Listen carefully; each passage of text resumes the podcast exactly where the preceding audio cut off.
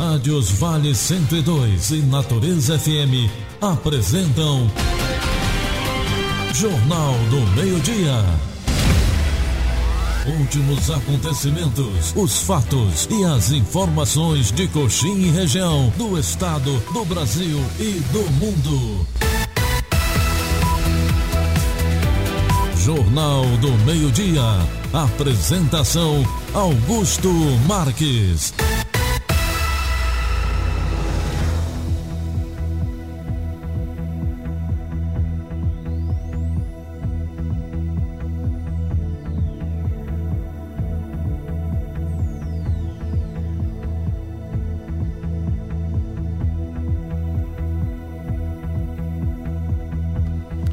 Ótima tarde para você. Está começando agora o Jornal do Meio-Dia desta sexta-feira, hoje, dia 27 de setembro. Uma ótima tarde para você. Vamos às notícias e informações de Coxim, região do nosso estado, do Brasil e do mundo, a partir de agora aqui no Jornal do Meio-Dia.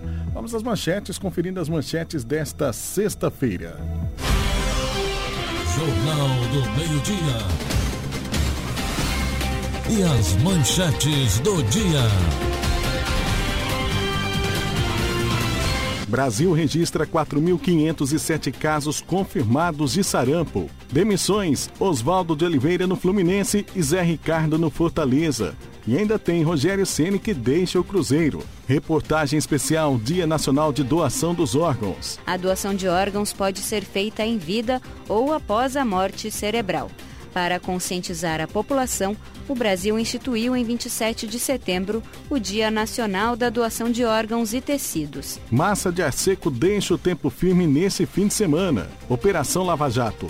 Polícia Federal investiga gerentes do Banco do Brasil. Rodrigo Janot afirma que quase matou Gilmar Mendes. Palmeiras faz seis no CSA e se isola na briga com Flamengo pela liderança. A Arábia Saudita anunciou que emitirá vistos de turismo pela primeira vez, abrindo as portas do reino a viajantes. Rodrigo Santos. Prazo para declaração do Imposto Territorial Rural acaba nesta segunda-feira. No giro de notícias você vai ouvir.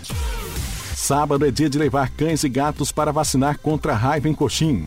Crianças do projeto social Bombeiros do Amanhã visitam o Fórum da Comarca de Coxim. Segunda etapa de saque do FGTS começa nesta sexta para 164 mil pessoas em Mato Grosso do Sul. Polícia Militar Ambiental de Coxim vai atender chamada para captura de filhote de onça pintada em residência e encontra jaguatirica. Polícia Militar Ambiental de Coxim vai atender chamada para captura de filhote de onça pintada em residência e encontra jaguatirica. Agência rejeita plano de obras para a BR-163. Essas e outras informações agora no Jornal do Meio-Dia. E agora, o tempo e a temperatura.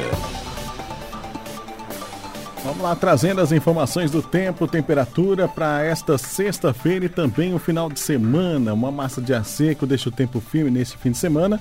Só em temperatura subindo aí, com possibilidade de chuvas isoladas apenas na região norte, principalmente no sábado e domingo. Nesta sexta, máxima em Coxim será de 33 graus. Já o sábado com mínima de 18 e máxima de 34. Domingo com mínima de 21 e a máxima de 36 graus aqui na cidade de Coxim. Celso Oliveira da Somar Meteorologia tem mais informações do tempo. Depois de alguns dias com chuva sobre o estado do Mato Grosso do Sul, uma massa de ar mais seco toma conta do estado, deixando tempo firme com predomínio de sol e elevação da temperatura. Apenas nos Chapadões, na região de Chapadão do Sul, Costa Rica, Cacilândia, ainda há potencial para pancadas isoladas de chuva durante a tarde desta sexta-feira. A temperatura chega aos 29 graus em Campo Grande, 32 graus em Porto Murtinho e 30 graus em Sete Quedas. O fim de semana também será marcado por sol e temperaturas em elevação, pancadas de chuva apenas no norte do estado e previsões mais estendidas indicam que o calor deve ser bastante intenso no decorrer da próxima semana. A próxima chuva somente é esperada a partir da segunda semana de outubro. Quer saber como o tempo e o clima influenciam sua lavoura? Então visite agrosomar.com.br. Com informações da Somar Meteorologia, Celso Oliveira. Você ouve agora Giro de Notícias. A Secretaria Municipal de Saúde, por meio da Coordenação de Controle de Zoonoses, realiza neste sábado, dia 28, a vacinação antirrábica para cães e gatos. A vacinação é gratuita e deve ser aplicada em cães e gatos a partir do terceiro mês de vida. Confira os locais de vacinação: Praça da Antiga Concha Acústica, PSF Santa Maria, PSF Udacol, PSF Totó Araújo, Escola Semiramis, Escola Clarice Rondon, Escola Pedro Mendes, Academia da Saúde do Piqui, Igreja Santa Luzia no Vale do Taquari, Telhoça do Luizão em Silviolândia, Centro de Controle de Zoonoses, o Canil, na rua Pedro Gomes, no bairro Piracema. Para a vacinação, recomenda-se levar os cães contidos por corrente ou guia e, de preferência, conduzidos por adultos. Os gatos devem ser levados em gaiolas, transportadores, enrolados em mantas ou em sacos de linhagem. Giro de notícias. A Agência Nacional de Transporte Terrestre, a NTT, rejeitou pela terceira vez o Plano Anual de Obras de Serviços apresentados pela CCR Via para execução até 2020. A concessionária propõe duplicar apenas 16 quilômetros dos 695 quilômetros que faltam para cumprir o contrato assinado em 2014. Foi a interrupção das obras há mais de dois anos que fez a NTT apresentar laudos técnicos que podem reduzir em até 53,94% a tarifa de pedágio cobrada na BR-163. De acordo com o Correio do Estado, os valores menores deveriam estar valendo desde o dia 14 de setembro, mas dependem da liberação da diretoria da NTT para serem aplicados em prática. O que só deve acontecer em outubro, já que o processo ainda não foi concluído na pauta da próxima reunião do colegiado, marcado para o dia 1 de outubro. Nesta última quarta-feira, dia 25, as crianças do projeto social Bombeiros do Amanhã, do 5 Subgrupamento de Bombeiros Militar Independente, realizaram uma visita ao Fórum da Comarca de Coxim.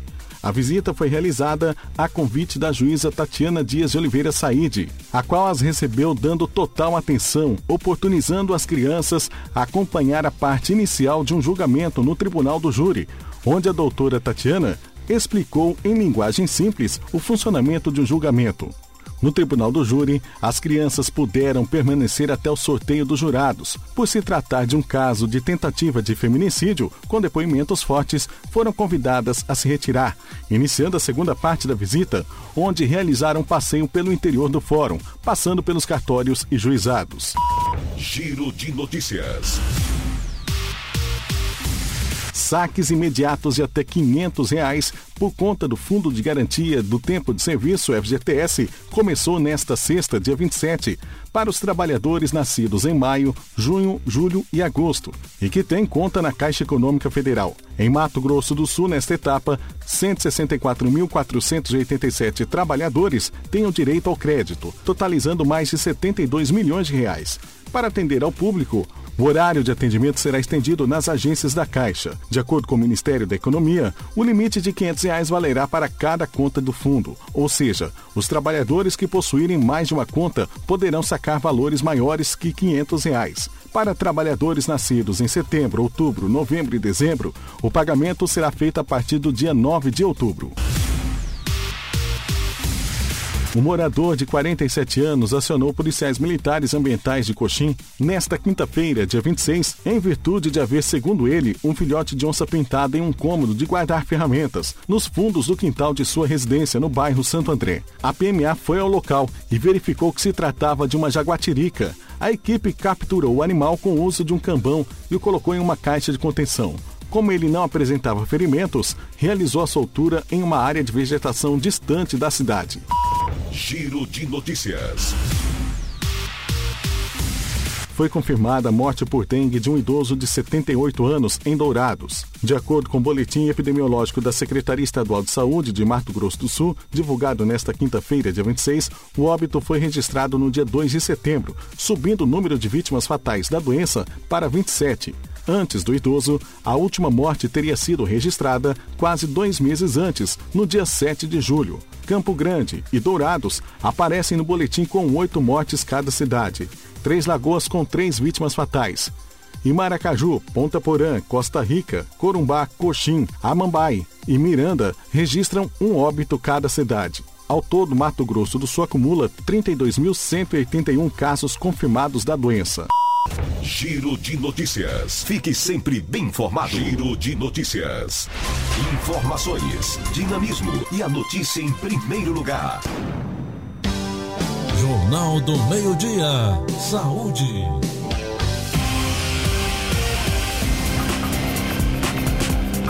São 12 horas e 20 minutos, meio-dia e 20. Você acompanha o Jornal do Meio-Dia aqui na Vale 102.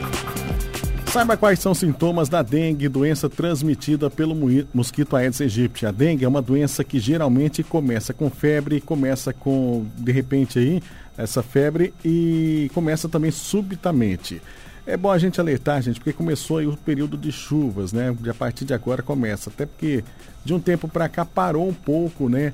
As notificações de dengue, diminuiu um pouco, principalmente aqui na cidade de Coxim. Coxim que teve um surto de dengue há uns meses atrás. E agora começam as chuvas. E aí, como que tá? Estamos cuidando dos quintais, dos quintais de casa, né? Da, enfim, não deixando a água acumulada, que é aí que começa os mosquitos, né? Vamos à reportagem para entender um pouquinho melhor. A campanha de combate ao mosquito Aedes aegypti já começou em todos os estados do Brasil. Além de eliminar possíveis criadouros, a população também deve ficar atenta aos sintomas da dengue, como explica o médico sanitarista da Fiocruz, Cláudio Maierovic. Dengue é uma doença que geralmente começa com febre, que começa de repente, sim, começa subitamente, como a gente fala, acompanhada de dor de cabeça, muita dor nos olhos, dor atrás dos olhos, dor no corpo muito forte, mal-estar. Esses sintomas costumam durar alguns dias. Na maior parte dos casos, a doença vai durar alguns dias e vai sarar sozinha. Mas atenção, a dengue pode levar à morte e possui quatro tipos de vírus diferentes. Cada pessoa pode ter até quatro vezes a doença e desenvolver complicações ou hemorragias. Uma vez que ela tem a doença por um desses tipos, e que ela sara desse tipo, ela fica imune, não contrairá novamente é, dengue por este vírus, mas poderá ter pelos outros três. E há uma particularidade de dengue que quando a pessoa tem dengue pela segunda vez, ou seja, por um segundo tipo de vírus, é, existe uma chance maior de que a doença é, se agrave. Este agravamento é, pode ser percebido tanto por dores abdominais fortes, é, vômitos, é, sangramentos, sensação de tontura, mal-estar, Caso os sintomas da dengue se manifestem, você deve procurar a unidade de saúde mais próxima para o diagnóstico e tratamento adequado. Faça a sua parte. Combata diariamente o mosquito Aedes aegypti. Para mais informações, acesse saúde.gov.br barra combate a Aedes. Meio-dia 23, vamos trazer também informação sobre o sarampo. O Brasil registra 4.507 casos de sarampo já confirmados. Os casos foram registrados em 19 estados nos últimos 90 dias. Isso é o que revela um novo boletim epidemiológico do Ministério da Saúde. O Brasil registrou 4.507 casos confirmados de sarampo em 19 estados nos últimos 90 dias. Isso é o que revela o novo boletim epidemiológico do Ministério da Saúde. Agora, o Ceará e a Paraíba passam a fazer parte da lista de estados com transmissão ativa da doença. Apesar disso, mais de 97% dos casos foram registrados em 168 municípios de São Paulo. Para combater a doença, o Ministério da Saúde aumentou o número de doses compradas da vacina tríplice viral, que protege contra sarampo, cachumba e rubéola, para 2019 e 2020, passando de 30 milhões para mais de 65 milhões de doses.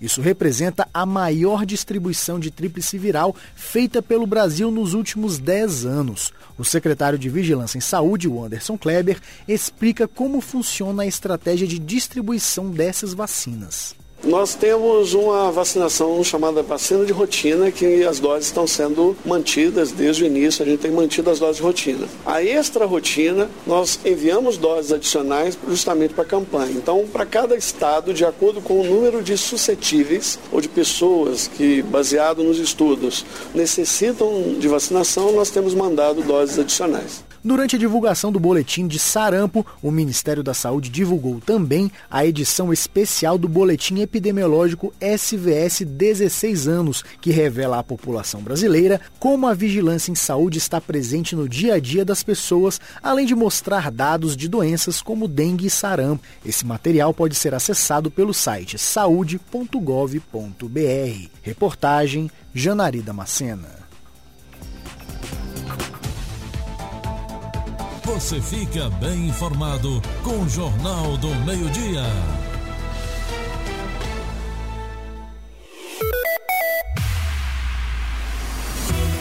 Declaração do ITR acaba na segunda. Quase um milhão de proprietários de imóveis rurais ainda não prestaram conta à Receita Federal. O repórter eh, Rodrigo Santos tem mais informações. Segunda-feira, dia 30, acaba o prazo para a entrega da declaração do Imposto sobre a Propriedade Territorial Rural. A multa para quem atrasar é de 1% ao mês. Quase um milhão de pessoas ainda não prestaram contas com a Receita Federal. A declaração do ITR é obrigatória para pessoa física ou jurídica proprietária, titular do domínio útil ou possuidora de qualquer título do imóvel rural. Também deve declarar a pessoa física ou jurídica que perdeu a posse do imóvel rural ou o direito de propriedade em 2019. A declaração deve ser elaborada com o uso de computador por meio do programa Declaração do ITR, disponibilizado na página da Receita Federal, que é o rfb.gov.br. rfb.gov.br ela pode ser transmitida pela internet ou entregue em uma mídia removível nas unidades da Receita Federal. De Brasília, Rodrigo Santos. Jornal do Meio-Dia.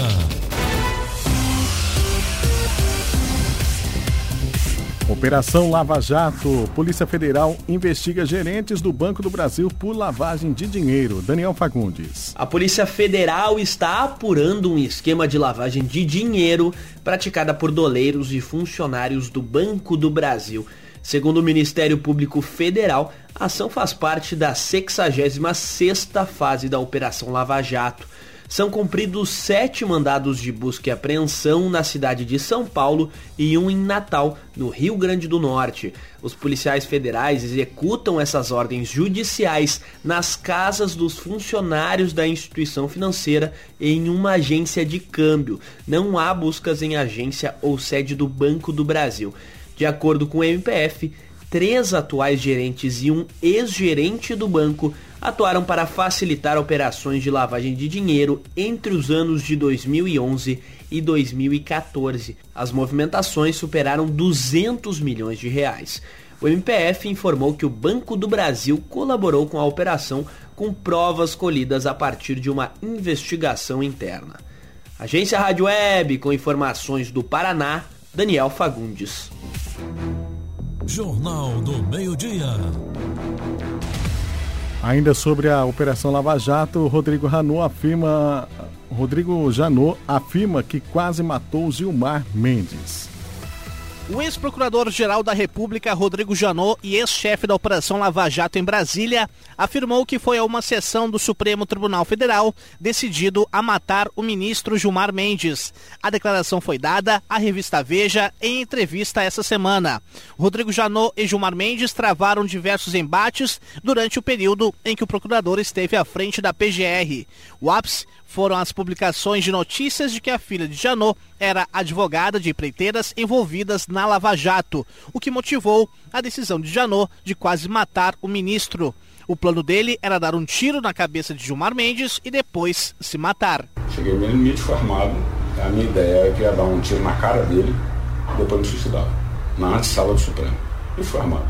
Quando eu chego na antessala do Supremo, é, esse ministro costuma chegar atrasado, ele tem uma atividade eu não vou dizer político partidário, mas tem uma atividade muito intensa, que não é judiciária. Quem é que estava na sala? Ele. Eu falei, tá aí. A energia do destino me levou até aqui. Tirei, gatilhei e fui para cima dele. No entanto, Janot explicou que só não executou o ministro porque seu dedo travou na hora de atirar. Logo depois, ele se retirou do STF, alegando que não estava passando bem. Em nota, Gilmar Mendes lamentou a postura de Janot e sugeriu tratamento psiquiátrico ao ex-procurador. Além disso, afirmou que uma parte do devido processo legal no país ficou refém de quem confessa ter impulsos homicidas. Gilmar Mendes destaca no texto que o combate à corrupção no Brasil, que é justo, necessário e urgente, tornou-se refém de fanáticos que nunca esconderam que também tinham um projeto de poder e que, dentro do que é cabível, ao ministro do STF procurou evidenciar tais desvios. Agência Rádio Web de São Paulo, Leno Falque. Jornal do Meio-Dia, Esporte. Vamos lá trazendo mais uma rodada aqui do jornal no Jornal do Meio-Dia do Brasileirão e também da Copa Sul-Americana e falar também das demissões que aconteceram aí.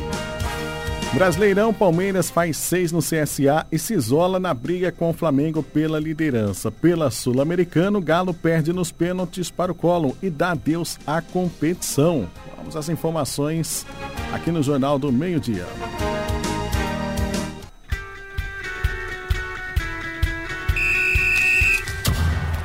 Quem acompanhou a quinta-feira de futebol ficou surpreso com a quantidade de vezes que a bola balançou as redes. Espera aí, porque quem não viu vai saber agora como foi. Vamos começar pela primeira goleada. Em partida válida pela 21ª rodada do campeonato, jogando no Pacaembu, o Palmeiras não teve perdão e massacrou o CSA por 6 a 2. Isso mesmo que você ouviu, 6 a 2. Pelo Verdão, Bruno Henrique e Luiz Adriano marcaram duas vezes cada. O William e o zagueiro Gustavo Gomes completaram a contagem para o time paulista. Apodi e Ricardo Bueno fizeram para a equipe alagoana. O Palmeiras segue na cola do Flamengo na segunda posição com três pontos a menos que o líder do torneio. O CSA caiu duas posições e voltou para a zona do rebaixamento em 18º. Para não deixar o seu torcedor com inveja, adivinhe o que o Grêmio fez. Também enfiou seis gols no adversário. Jogando em casa, o tricolor gaúcho, que está em sétimo, não mostrou nenhum sinal de compaixão com o penúltimo colocado Havaí. Diego Tardelli, David Braz, André, Bruno Cortez, Luciano e Luan fizeram o um torcedor gremista comemorar até cansar. GG fez o de honra para o time de Santa Catarina. Para não ficar de fora do clube dos goleadores da noite, o Atlético Paranaense derrotou o Fortaleza de virada por 4 a 1. O Wellington Paulista abriu o marcador para os visitantes na Arena da Baixada. Mas aí, Marcelo Cirino, Nicão, Citadini e Marco Ruben trataram de reverter a situação. O Furacão é o nono colocado, o Fortaleza está na 14 quarta colocação. O único jogo que não rendeu tantos gols foi o empate entre Fluminense e Santos, que terminou em 1 a 1. O Peixe ainda está em terceiro, mas está com 38 pontos. 10 a menos que o líder Flamengo. O tricolor carioca escapou temporariamente da zona do rebaixamento e agora está na 16ª posição. O destaque do jogo ficou para a discussão entre o meia Paulo Henrique Ganso e o técnico Oswaldo de Oliveira. Ao ser substituído, Ganso começou a xingar o treinador que não deixou por menos. Clima tenso. E pela Sul-Americana quase deu para o Atlético Mineiro. O Galo recebeu o Colón da Argentina em casa e abriu 2 a 0 com gols de Di Santo e Xará. A vitória colocava o time mineiro na final do Campeonato Continental, mas aos 35 da segunda etapa veio o vacilo. Zé Wellison fez pênalti em Morelo. Luiz Rodrigues bateu e diminuiu. O placar levou a disputa para os pênaltis. Hever e Casares desperdiçaram e o Galo deu adeus ao torneio. O Colón fará a final contra o Independiente Del Valle do Equador. Reportagem Rafael Costa.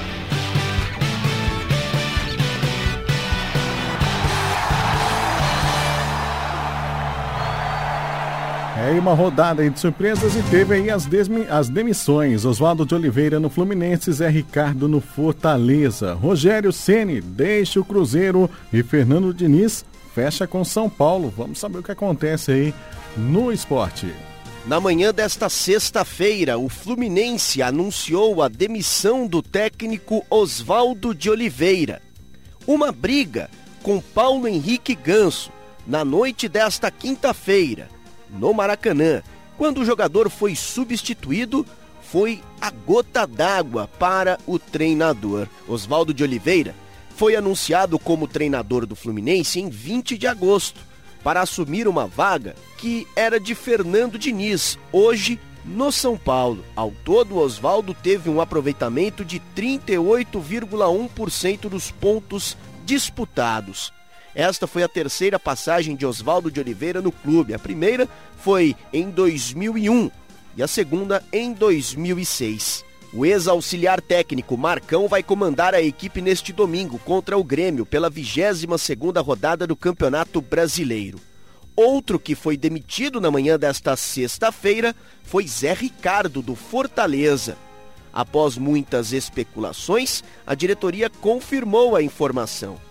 Há menos de dois meses no cargo, o treinador saiu do clube após a derrota por 4 a 1 para o Atlético Paranaense na noite da última quinta-feira. Conselheiros e a diretoria do tricolor do PC querem a volta de Rogério Ceni, que foi demitido na última quinta-feira do Cruzeiro.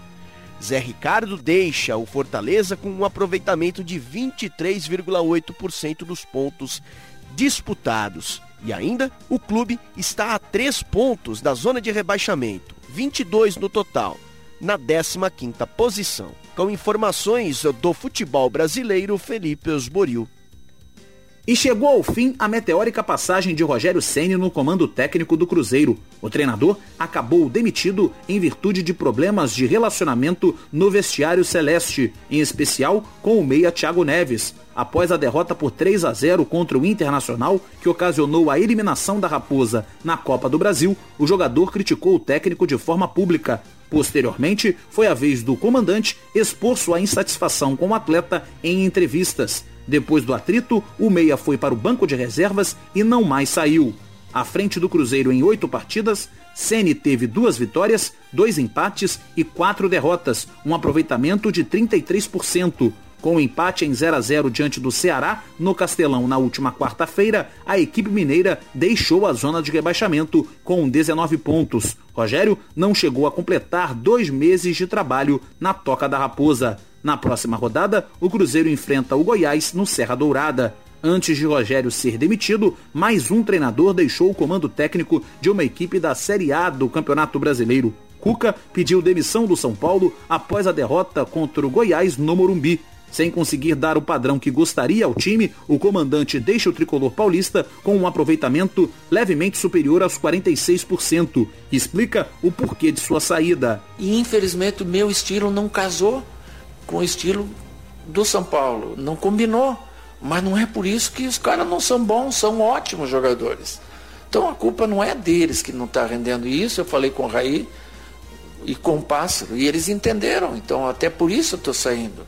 Para que possa vir um outro profissional com uma outra maneira de jogar e tirar tudo que esses caras têm para dar. E é muito mais do que eles estão dando hoje. E a diretoria do Clube Paulista agiu de forma rápida para fechar com o substituto de Cuca. Ainda na noite da última quinta-feira, anunciou de forma oficial Fernando Diniz como técnico do São Paulo. Ele vai ser apresentado de forma oficial após o treino no CT da Barra Funda. As primeiras palavras de Diniz como técnico do São Paulo foram as seguintes: é um sonho realizado. Estou muito feliz e pronto para este novo desafio na minha carreira. Tenho certeza de que faremos um grande trabalho junto. Diniz já comanda o São Paulo no duelo diante do Flamengo no próximo sábado no Maracanã. Agência Rádio Web com informações do futebol brasileiro, Cadu Macri. Jornal do Meio-Dia. Meio-dia e 39, você acompanha o Jornal do Meio-Dia aqui na Vale 102 para toda a região norte. Egito prepara protestos contra presidente acusado de corrupção. Giro Internacional de Notícias, Rádio França Internacional. Rádio França Internacional. Daniela Franco. Paris, 27 de setembro de 2019. Essas são as principais notícias desta sexta-feira. No Egito, manifestações contra o presidente Abdel Fattah al-Sisi, acusado de corrupção, foram convocadas por opositores para essa sexta-feira, sob o forte temor de uma violenta repressão policial. Após os primeiros protestos no último 20 de setembro, nos quais duas mil pessoas foram presas, a segurança foi reforçada em todas as grandes cidades do país. Al-Sisi minimizou nessa manhã a gravidade das das manifestações. Segundo ele, não há necessidade de preocupação porque o Egito é um país forte. O presidente da autoridade palestina Mahmoud Abbas afirmou que cancelará todos os acordos assinados com Israel se os planos anunciados pelo primeiro-ministro Benjamin Netanyahu de anexar uma parte da Cisjordânia se concretizarem. Netanyahu, que tenta formar um novo governo, prometeu antes das últimas eleições impor a soberania israelense sobre um terço da Cisjordânia. A promessa foi amplamente condenada, inclusive pelo secretário-geral da ONU, Antônio Guterres, que alertou que a decisão viola a legislação internacional. A Arábia Saudita anunciou que emitirá vistos de turismo pela primeira vez, abrindo as portas do reino a viajantes. O objetivo é diversificar sua receita, que hoje é completamente dependente do petróleo. A França se prepara para um fim de semana de homenagens ao ex-presidente Jacques Chirac, que faleceu na quinta-feira aos 86 anos. A família do ex-chefe de Estado anunciou que realizará uma cerimônia aberta ao público no domingo no Hotel dos Inválidos, em Paris. A mídia de toda a França também homenageia Jacques Chirac com edições especiais e o ex-presidente estampa as capas dos maiores jornais do país. Em cadeia nacional de rádio e televisão, o presidente Emmanuel Macron classificou Chirac como um estadista que amamos tanto quanto nos amou. O governo decretou a próxima segunda-feira como um dia de luto nacional. Segundo a família de Chirac, seus restos mortais ficarão no cemitério de Montparnasse, em Paris, e a data do funeral ainda não foi divulgada. O imenso incêndio que começou na madrugada de quinta-feira em uma usina química de Rouen, no noroeste da França, foi apagado nesta manhã. O incidente não deixou vítimas, mas provocou forte preocupação nos moradores sobre a toxicidade da espessa fumaça que invadiu a cidade. Em comunicado, a maior central sindical da França exigiu das autoridades transparência completa sobre os riscos da combustão química à saúde da população. Mais informações em rfibrasil.com. Rádio França Internacional em parceria com a agência Rádio Web. Você fica bem informado com o Jornal do Meio-Dia. Jornal do Meio-Dia, meio-dia 42 agora. Hoje, dia, dia Nacional de Doação de Órgãos e Tecidos, que é celebrado dia 27. O principal objetivo dessa data é conscientizar a população em geral sobre a importância de ser, doados, a ser doador de órgãos. Tal prática tem o intuito de ajudar milhares de pessoas que lutam por uma oportunidade de salvar as suas vidas. E você vai ouvir agora uma reportagem especial nesse dia aí, uh, nacional de doação de órgãos, e você vai conhecer os mitos e verdades sobre o assunto agora aqui no Jornal do Meio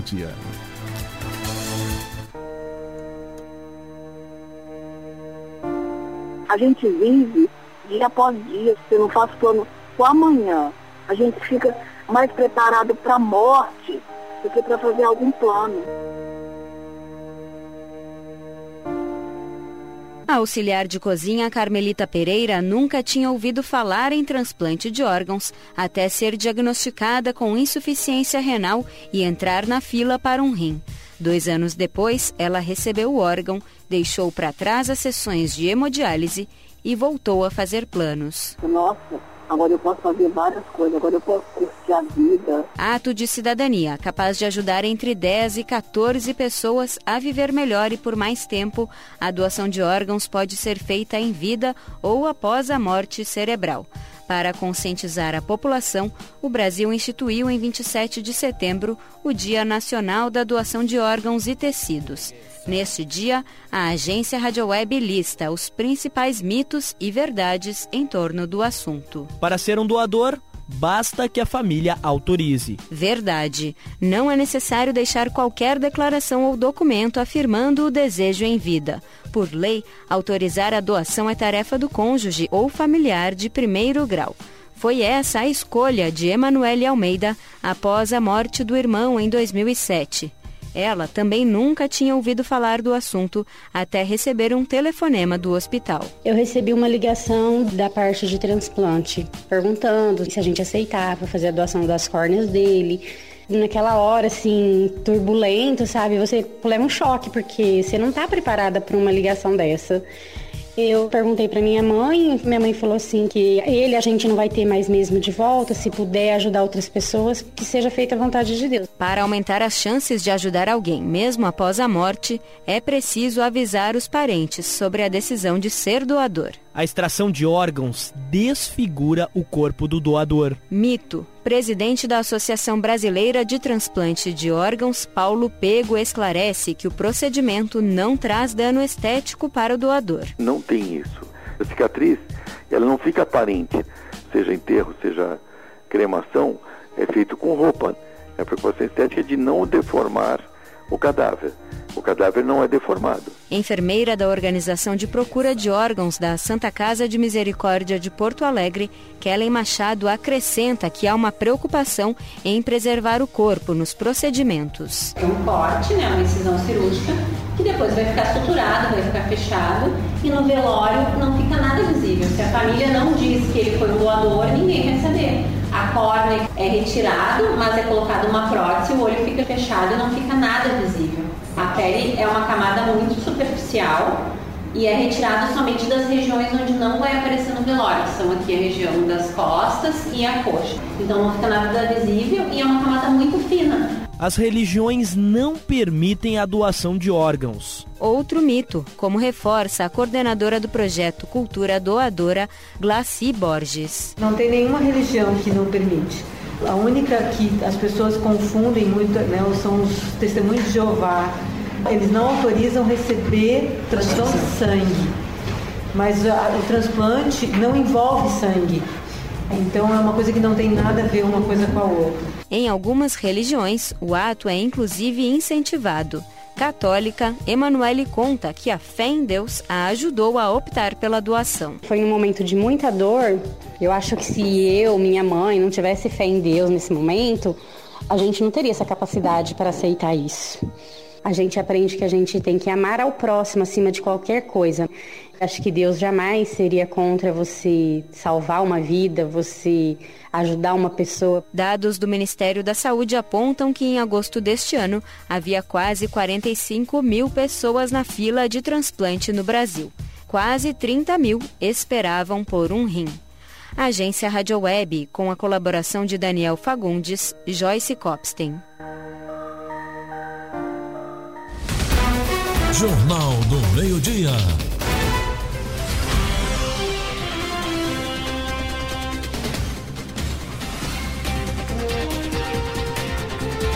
Meio-dia e 47, Jornal do Meio-Dia. Muito legal essa reportagem especial sobre a doação de órgãos. Tá chegando ao final essa edição de sexta-feira do Jornal do Meio-Dia. Uma ótima tarde aí a todos vocês. Continue com a gente aqui na Vale 102. Na sequência eu volto com o programa Tamo Junto. Uma ótima tarde aí, fiquem com Deus, mas sintonizados aqui na Vale 102. Já já estou de volta aí com o programa Tamo Junto. Lembrando, o podcast do Jornal do Meio Dia estará disponível daqui a pouco e você pode acessar através da nossa página no Facebook, facebook.com barra Vale 102.